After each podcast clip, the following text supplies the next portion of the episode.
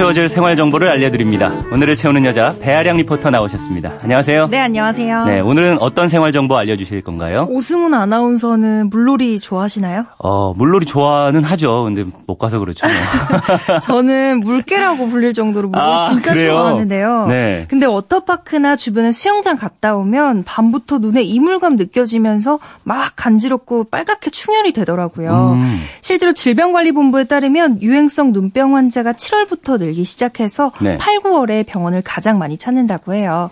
아무래도 휴가철이다 보니까 사람들이 바다나 수영장으로 많이 모이게 되고 그러면서 거기서 각종 유행성 눈병에 감염되는 거죠. 네, 어제 뉴스에서도 보니까 뭐 유명 워터파크 네 곳에 맞아요. 수질 조사를 했더니 뭐 눈이나 피부에 통증을 네. 유발할 수 있는 이 결합 잔류 염소라고 하던데 이물질이 많아서 국제 기준에 부적합하다고 나왔다 그래요. 네네. 물놀이 할 때는 눈 관리 필수인 것 같습니다. 맞아요. 유행성 눈병이 여름철에는 많은데요. 또 어떻게 예방을 해야 할지 제가 오늘 알려드리도록 할게요. 네, 오늘 유용한 정보일 것 같아요.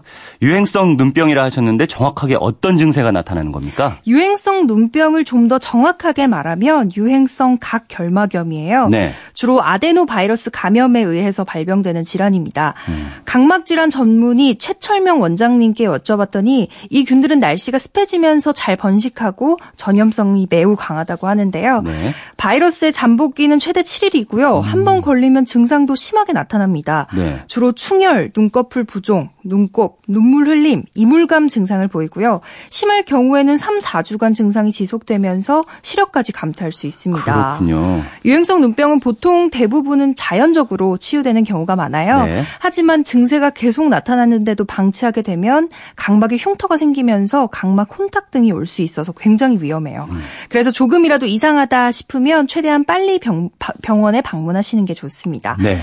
그리고 물놀이 가신다면 꼭 물안경은 착용하시는 게 좋고요. 네. 또 샤워하실 때 몸만 씻어내지 마시고 눈도 식염수로 가볍게 헹궈주세요.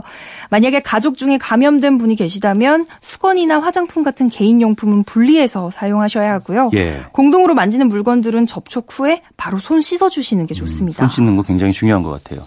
그 자외선에 오랜 시간 노출돼도 눈에 치명적이라고 알고 있는데요. 왜 뉴스 보면 오늘은 자외선이 심하기 때문에 외출하실 때 주의하셔야겠습니다. 라고 전해주는데 네. 여기서 주의할 건 피부도 피부인데 눈도 해당이 돼요. 음. 자외선 양 자체가 여름철에 많고 강하다 보니까 피부가 타는 것처럼 각막에도 영향을 주는 건데요. 그렇죠. 특히 해변가에서는 모래나 물이 있다 보니까 자외선이 더 반사되잖아요. 그렇죠. 더 눈부시고 그래요. 맞아요. 이때 무방비 상태로 장시간 있으면 검은자 각막 표면에 상처와 염증이 생겨서 일종의 눈 화상인 음. 광각막염에 걸릴 수 있습니다. 네. 처음엔 따갑고 불편하게 느껴지다가 나중에는 아프다라고 생각이 들 정도로 통증이 오고요. 네. 여기서 더 악화되면 뿌옇게 보여요. 그래서 이것도 증상이 나타나는 초기에 바로 병원 가셔야 해요. 약간 뿌여진다 싶으면 병원을 가는 게 좋다고요. 네. 그리고 외 출하실 때 피부에 자외선 차단제 꼭 챙겨 바르시잖아요. 그것처럼 선글라스는 꼭 착용해 주세요. 단 선글라스는 자외선을 잘 막아주는 걸 고르셔야 하는데요. 네. UV 400 마크가 있는지 한번 확인해 보셔야 합니다. 만약에 자외선 차단 기능이 없는 선글라스를 쓰면 눈이 어두운 환경에 적응하기 위해서 오히려 동공을 확장시키거든요. 아. 그러면서 더 많은 자외선을 받아들이기 때문에 더 안 좋은 결과를 아, 가져올 수 있어요. 오히려 동공을 확장시키니까 네. 야, 이것도 또 처음 알았네요.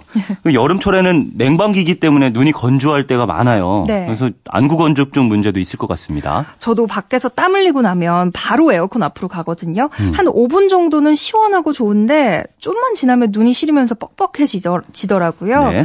냉방기기 사용이 많은 여름철에는 에어컨과 선풍기 바람 때문에 눈이 쉽게 건조해지는데요. 이 증상이 지속되면 안구 건조증으로 이어지는 겁니다. 그렇군요. 그래도 여름엔 습도가 높기 때문에 비교적 쉽게 치료가 된다고 해요. 하지만 요즘 사무실 에서는 에어컨을 적정 온도 맞춰놓고 또 켜놓는 시간이 더 길잖아요. 네. 그러니까 눈의 수분이 마르는 상태가 지속되는 거죠. 맞습니다. 실제로 습도가 5% 낮아지면 안구 건조증에 걸릴 위험이 0.87배로 증가한다는 연구 음. 결과도 있는데요.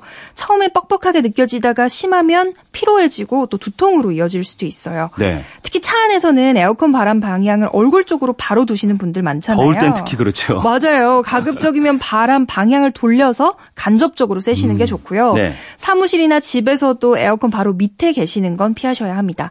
또 가습기보다도 자주 환기해 주셔서 공기가 바짝 마르지 않도록 해주시는 것도 도움이 되고요. 네, 냉방기기 사용 시에는 자주 환기하는 게 좋다. 네. 그리고 물놀이 갈 때는 수경 챙겨서 눈을 보호하도록 하고 밖에 나갈 때는 선글라스 필수로 착용하기. 이렇게 정리할 수 있겠네요. 네.